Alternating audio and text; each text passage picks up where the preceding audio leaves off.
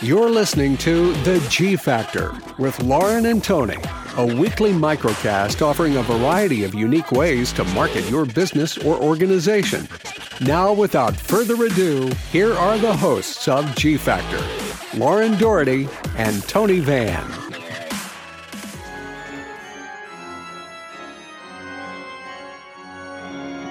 Ho, ho, ho, ho. good evening, Lauren. Good evening. Happy Halloween. oh, thank you. Happy Halloween to you. Ho, ho, ho. I think I uh think I got a little bat in my throat or something there, Lauren. I, something taking over. Yeah, something's taking over, but uh, it's either an early morning or a late night, but we wish everyone happy Halloween for sure. And uh I guess today, since it is the 31st day of October, which is kind of hard to believe, honestly. Um, yes October gonna... flew. I feel like like it just where did it go? Right, a blink and it was over. Gone. Yes. Yeah, totally, totally. So, uh, uh, but to uh, not to be too themey, but uh, to obviously have a little fun today, we're going to talk about uh, things that um, you shouldn't do or you might be scared of doing in the marketing realm. Correct? Something close yeah. to that.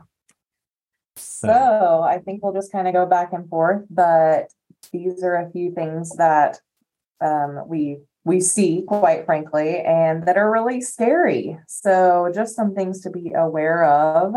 Um, and obviously, we'll try to offer a few little tips here and there too um, to avoid these scary marketing moves. Yeah. So yeah, a lot of this, a lot of this stuff makes me just white. Like it just scares me when I see this stuff. So yeah. this, is, this is a good one. I'm really excited for this one. So, all right, we'll kick it off. Bust through the door.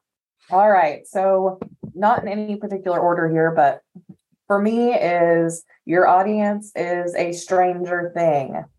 So, first and foremost, not knowing your audience. Um, that is super scary because basically if you don't know your audience or you cannot define your audience or a new audience you would like to reach um, you are basically taking a guess so you have to know your audience first in order to know where to reach them how to reach them um, what messages would appeal to them what visuals would appeal to them so make sure you know and define your audience first and foremost in any type of marketing situation um, so basically, if you're looking for a new audience, make sure you nail that down and then figure out how to communicate with them from there. If you are struggling a little bit with your current audience, um, maybe you need to get to know them a little better. Maybe you need to survey them or get some data. So, several ways to do that, but make sure that um, if you're promoting an event or a product, it doesn't matter what it is, define your audience first.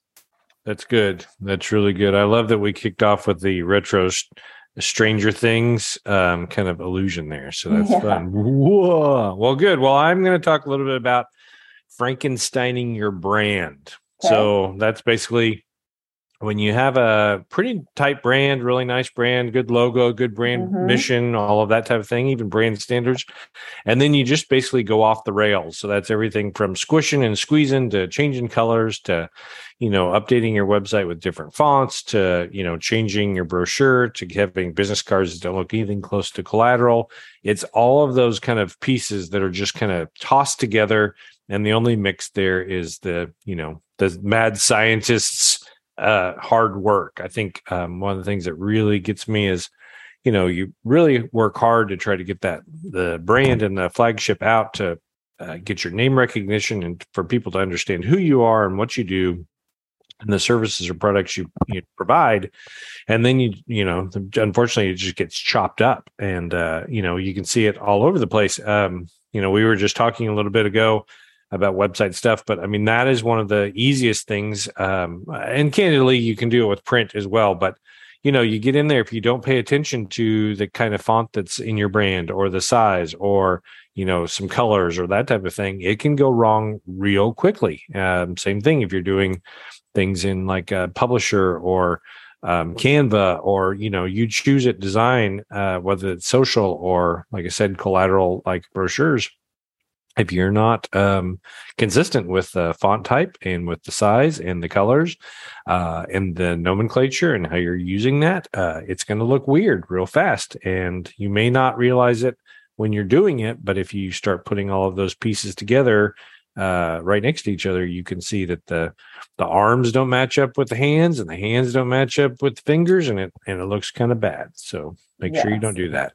And it's super confusing for your audience too, um, or those researching you, you know, online. I mean, I think that's the biggest thing for me is when things aren't consistent across the board, or even from like, you know, I see something on Facebook and I click over to the website it makes me guess if they don't match up like oh wait did i click something wrong or is this legit? So there's just a lot of ways that you create confusion even by visual cues. People do notice. They do pick up on that um, so that's a really good one i love the references there too very fun yeah, yeah.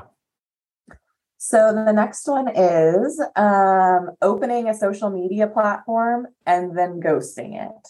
And I I see this a lot. Um, you know, someone thinks, oh, the next big thing is TikTok, so I better jump over there. Um, and they post one thing and then six months later it's completely ghosted and dormant. Or even on Facebook, you know, oh, they're really good about updating, and all of a sudden they've gone a month without posting. And if I'm a consumer, I'm researching out there and I think, oh, well, are they out of business? Okay, on to the next place, you know. Yeah. So only um, create and manage platforms um, that you can effectively manage and update. There's no need to be on 27 platforms if you're only updating one. That really hurts you more than it helps you. So keep up with it. Don't ghost it. That's a good one. That really is good, funny, and it and it can get scary. I mean, I also would kind of submit that it gets a little scary for the you know uh, person that's doing it. In other words yes. you, you, know you're you're nailing facebook and you're doing great and you're nailing insta and you're doing great. And then all of a sudden like you know you get overextended and it gets scary because you're like how am i going to create all that content or whatever? And that's unfortunately you know how you ghost that out. So yeah All that's right. that's good that's good. Well mine my next one kind of picks up uh, with your first stranger things and that is you know don't howl at the moon. Um, a lot of the times we talk about marketing and making sure that you're tracking data and know who your audience is.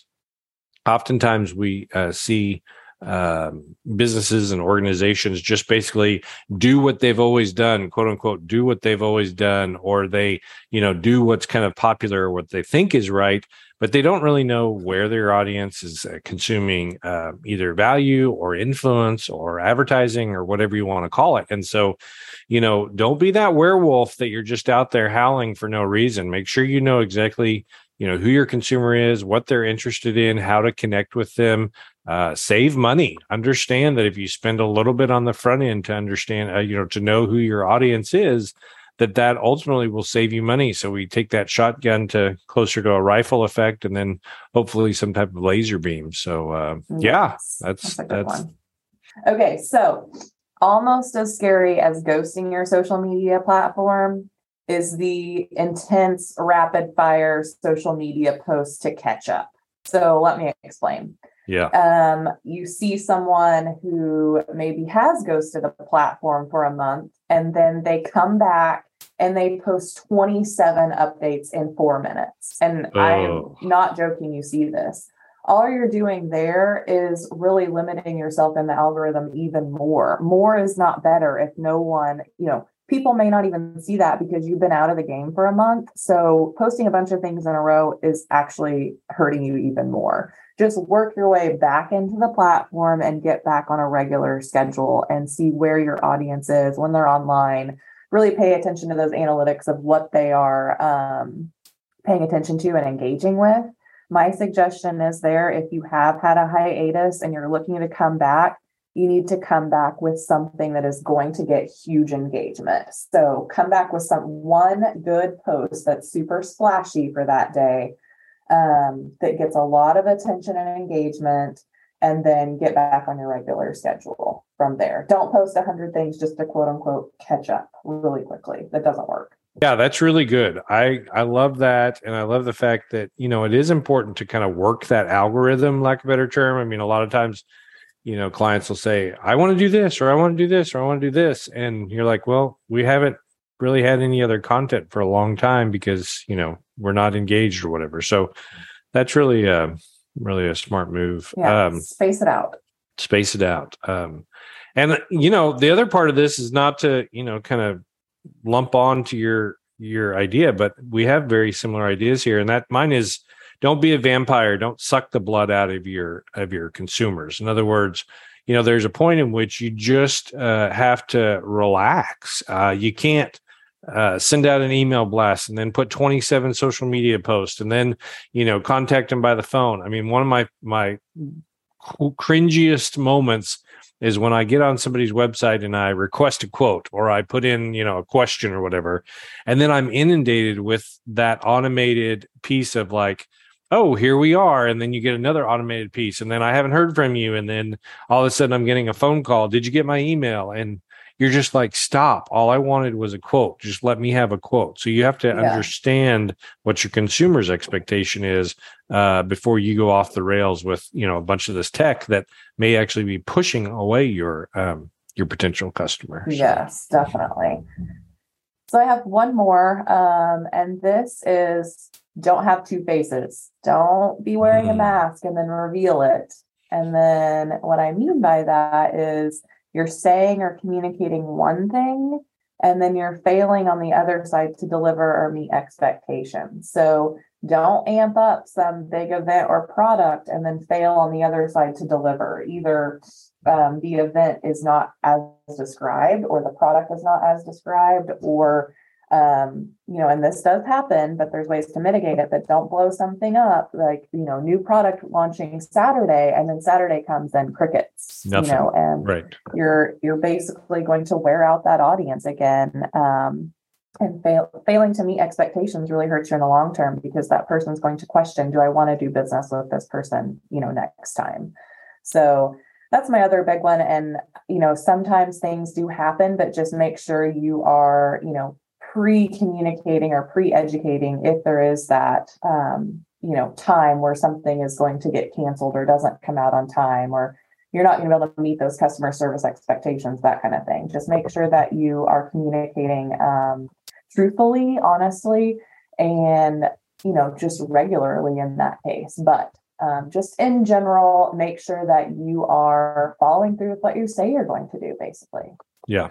Yeah. I mean that's that's so smart. I mean, the reality is that um, everyone just wants you to do what you say you're going to yeah. do, and, and that's the, that's really the whole point. So, ah, well, Lauren, I think that's been pretty good. I think we probably should end with a little bit of trick or treat, maybe a little something sweet to eat, if you understand what I'm going here, yes. sister. So, all right, well, let's talk about our most favorite trick or treat candy, Halloween candy, okay. and our least favorite, like get out of town candy. How's that? okay. So my favorite are pumpkin shaped Reese's. Um, the shaped ones, no matter what holiday, are far superior to the regular cup. Just saying. Are you because because of the uh, peanut butter to chocolate ratio? Is that where you're going with that? I, I guess, and I, maybe they're fresher. I don't know. I like you know they're smooth. They don't have like the ribbed edge. Maybe that makes a difference. I don't know what it is, but all the shapes far superior. Give me all of them. Yeah, yeah, very good, very good. Uh, so my favorite uh, is really kind of a tie. I mean, when we talked about Uh-oh. this, I was like, oh, I'm not sure I can do this. But here's what I'm going to say it's either Snickers bar. I just uh-huh. love Snickers, just yeah. generally, but yes.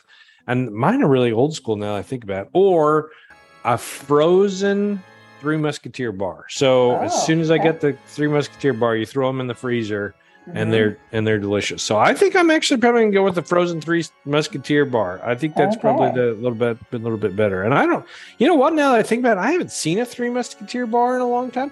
Do they still make? Oh yeah.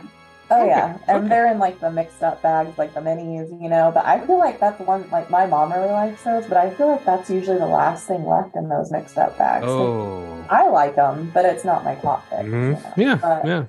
Um, no, they do. And then don't forget, I mean, I I love Twix too. Like I, kind of mm. old school and on the Snickers, like Twix, Snickers. I'm still there, but I just I had to go with the Reese's. But Yeah. What's your least favorite? What do you like really not like? Okay, so I'm just gonna go legit straight up candy corn. I mean, get the candy Oh. corn out of my bag. I hate You're one candy those, corn. huh? Oh my god! Like, I mean, it once again a race to the bottom. Candy corn or circus peanuts. Oh, I'm yeah. out on either Yeah. of those. Like, I am out. I'm Out. I don't like circus peanuts, but candy corn. I so my grandma used to do this, but we have like a thing. I have some in my candy jar right now, but it's a thing of like mixed nuts, and then you put candy corn in there with it, like, a little mix, and it's delicious. Just get a little handful every now and then. I like candy corn. um, That's interesting. My, well, you get that like salty and sweet thing, you know. Mhm, Okay. mhm. Okay, what's your Um, worst? licorice. I don't like red or black. So Oh. like Twizzlers or any of that. Oh no, I cannot. I don't Hmm. Wow. like the smell. I don't like the taste. I don't like the texture. It's it's a no None of that. me. Oh, I love. I still love to this day. If I go to the movie theater, I will try to get Twizzlers and Mr. Pibb, and I will use Oh. that red Twizzler as a straw in the Mr. Pibb. Like Oh. it's delicious. I love that. No. No. Mm. You're out. Okay. Yeah. All right. All right. What's funny is, and this is totally off subject, but it's funny is, I went probably in my mid to late twenties. I went through a hardcore black licorice uh, time uh, season where all I would eat was black licorice, and the the oh. blacker, the darker, whatever that that ain't what is it, anise anise taste, whatever that taste is that that black. I love that. Like I couldn't get enough of that for some reason. Oh. Then it just wore off. It was out. So That's interesting. yeah, there you go. So, well, Lauren, I was a little scared when we first started here, but I feel like this haunted house has turned into a fun house, and it's not been that bad. I agree. I think there's a few nuggets there to at least help you through if you are in the middle of the scary haunted house right now with your marketing. So That's right. That's exactly right. Well, wishing everyone a happy Halloween. I'm Tony Van, and I'm Lauren Doherty. and we'll talk to you next week on the G Factor podcast. Thank you for listening to G Factor. For more episodes, additional information, and a way to connect with Lauren and Tony, visit theguildfactor.com.